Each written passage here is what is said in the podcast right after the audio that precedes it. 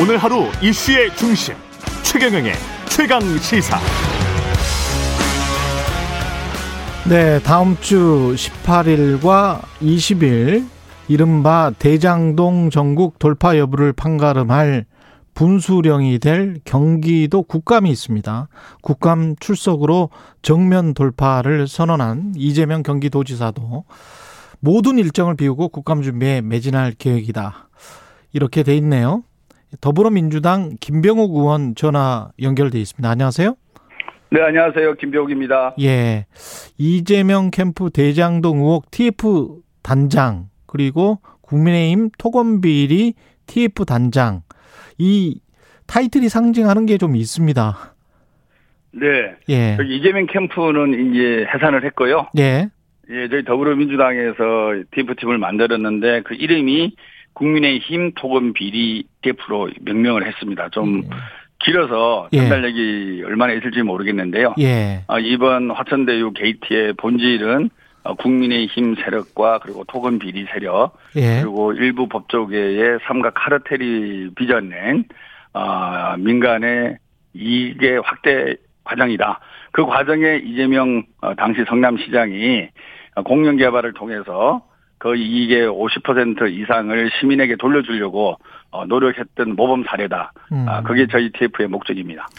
예. 그 TF와 관련해서 그리고 국감과 관련해서 좀 이따 여쭤보기로 하고요. 지금 예. 당장 이제 경선이 끝났는데 원팀 선대위 구성과 관련해서는 어떻게 진행되는지도 지금 궁금하거든요. 네.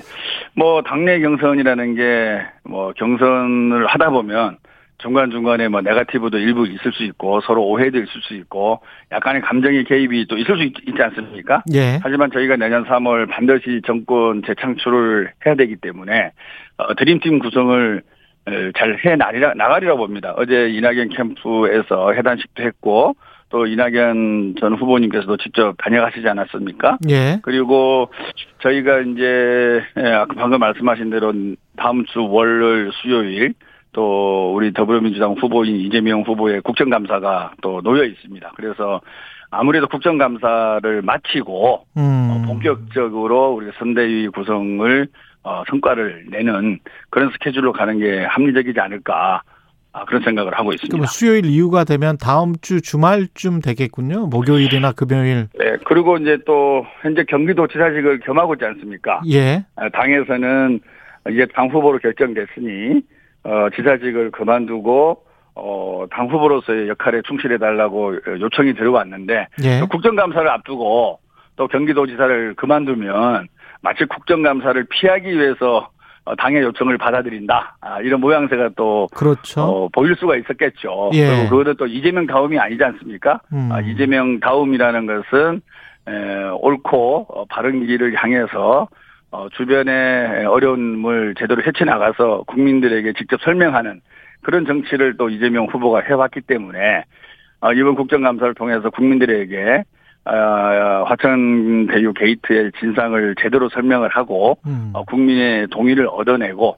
어, 그런 과정 후에 어, 경기도 지사직도 어, 또 당의 요청이 있으니까 예. 어, 사퇴를 하면서 어, 전반적으로 선대위 체제로 가야 되지 않을까 아. 그런 생각을 해봅니다. 그럼 국감 이후에 선대위 체제를 가면서 경기도지사직도 사퇴하고 거기에서 이제 굉장히 또 중요한 거는 이낙연 전 대표가 어떤 네. 역할을 할 것이냐 이것도 중요할 것 같은데요. 어, 정말 중요하죠. 예. 우리 학연 음, 전 후보님께서는 어, 다선 국회의원에다가 전남도지사 예. 또 문재인 대통령을 잘 모신 총리 아니겠습니까? 음. 어, 저희가 그분의 뜻을 잘 받들고 어, 그분과 함께 해서 반드시 이 드림팀을 구성해야 된다고 보여.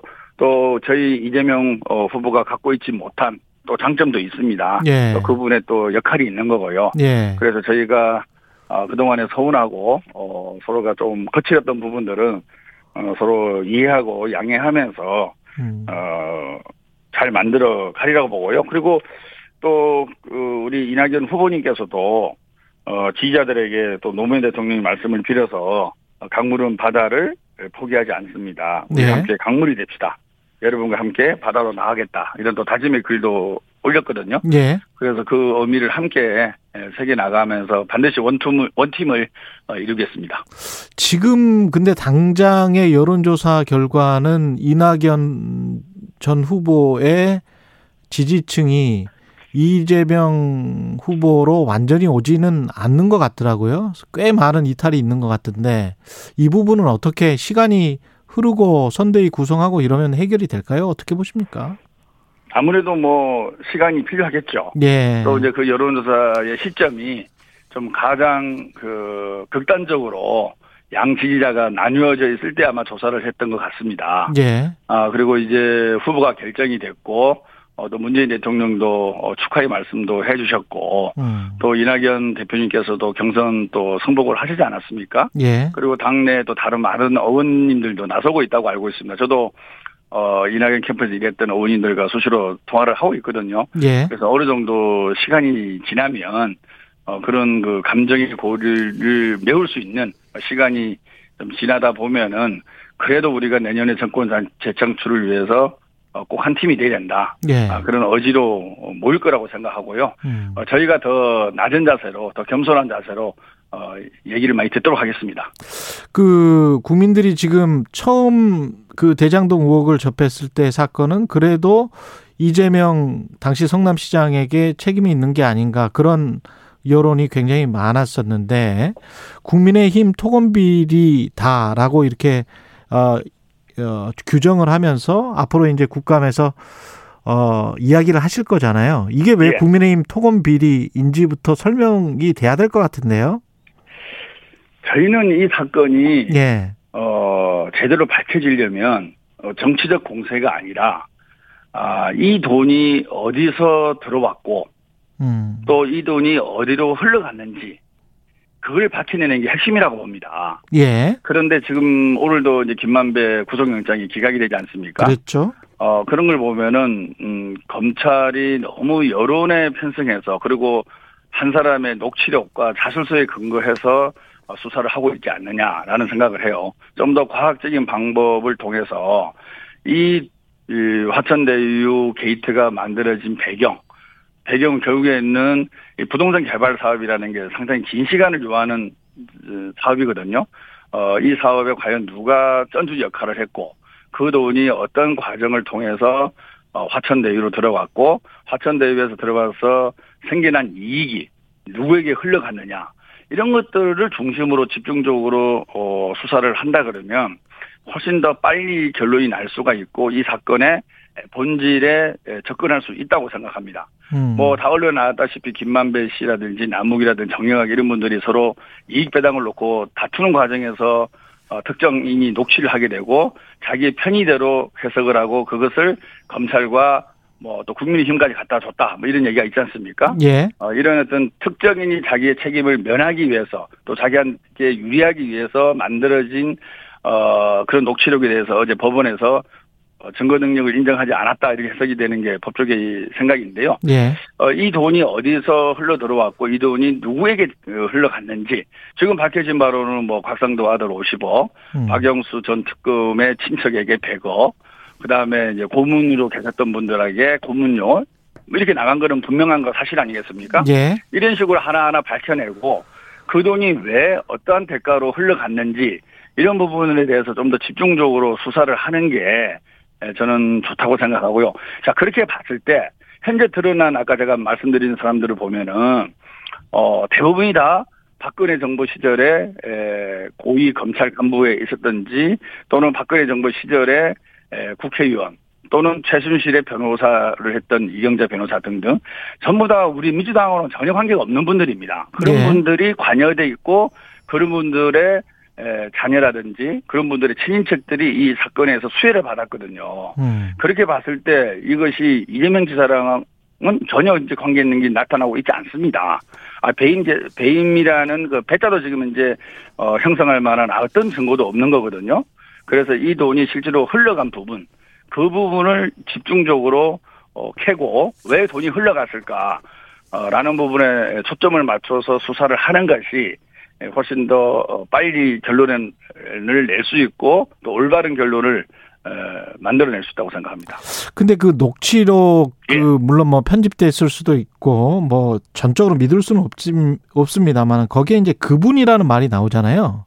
아, 예, 예, 예. 서울중앙지검장도 그분이라는 말이 나오긴 나오고 그게 정치인은 아니다라고 이야기는 했었어요. 그랬다가 이제 어 국민의힘 의원들이 뭐 정치인이 아니다라는 게 확정적이냐라고 계속 몰아붙이니까 또 다른 가능성은 또 열어뒀고 그러면서 또 이재명 그 전 성남시장에 관한 수사 가능성도 열어뒀습니다. 지금 예. 이재명 어, 후보 측에서 생각하는 그분은 누군가요? 어, 저희도 궁금하죠. 저희도 정말 궁금한데요. 예. 어, 어찌됐든. 이재명 후보는 아니다라고 확신하세요? 아, 그럼요. 예. 그건 절대 아니죠. 예. 저는 이 사건의 본질을 봐야 된다고 생각합니다. 예. 이 사건의 본질은, 어, MB, 그리고 LH가 공영 개발을 포기해서 민영 개발로 가지 않습니까? 예. 이런 대규모 택지 개발과 아파트 분양으로 생기는 어, 이득이 얼마 될지는 모르겠지만 이익 날 것이라는 것은 알고 있는 거죠. 그럼 그 음. 이익을 소수의 민간 개발업자에게 줄 것이냐 아니면 그 이익을 성남 시민에게 돌려줄 거냐라는 고민의 결과물이 뭐냐면은 아 이건 아니다. 우리 성남시가 공영 개발을 하자 이렇게 결론을 내렸는데 예. 당시 성남시 의회의 반발로 인해서 그게 좌절됐지 않습니까? 음. 그래서 결국 5대5 민관 합작을 통해서 이 사업을 이룬 거죠. 저는 이것이 이재명의 실용 정치라고 봅니다. 처음에 당신이 생각했던 대로 공영 개발을 추진했지만 벽에 막혔어요. 이 벽에 막혔는데 이걸 포기하지 않고 민간 개발 5대5로 한 거죠. 실용적으로 그나마 50% 이상이라도 수익을 땡겨서 우리 성남시와 성남 시민에게 돌려주자 이런 거 아니겠어요? 예. 그리고 중간에 또 부동산 가격이 오르게 됩니다. 아, 부동산 가격이 오르다 보니까 야 이게 더 이익이 생길 것 같네. 그래서 초과 이익을 환수를 한 거죠. 920억 원을. 이런 전체 흐름으로 본다 그러면 당연히 이재명 시장은 사이익을 지취하는 것은 전혀 생각을 하고 있지 않았고 어쨌든 이 부동산 개발 사업으로 생기는 이익을 어떻게 하면 시민에게 돌려줄 수 있을까. 그래서 첫 번째로 고안한 것이 4,500억 상당의 사전 배당을 확정 짓자. 이것으로 해서 이익은 생길 것은 분명한데 얼마의 이익이 생길지는 모르는 거죠. 그리고 두 번째는 한 2년 있다가 보니까 이게 더 생길 것 같거든요. 그래서 또 920억을 공산당이라는 소리를 들으면서까지 환수를 하는 거죠.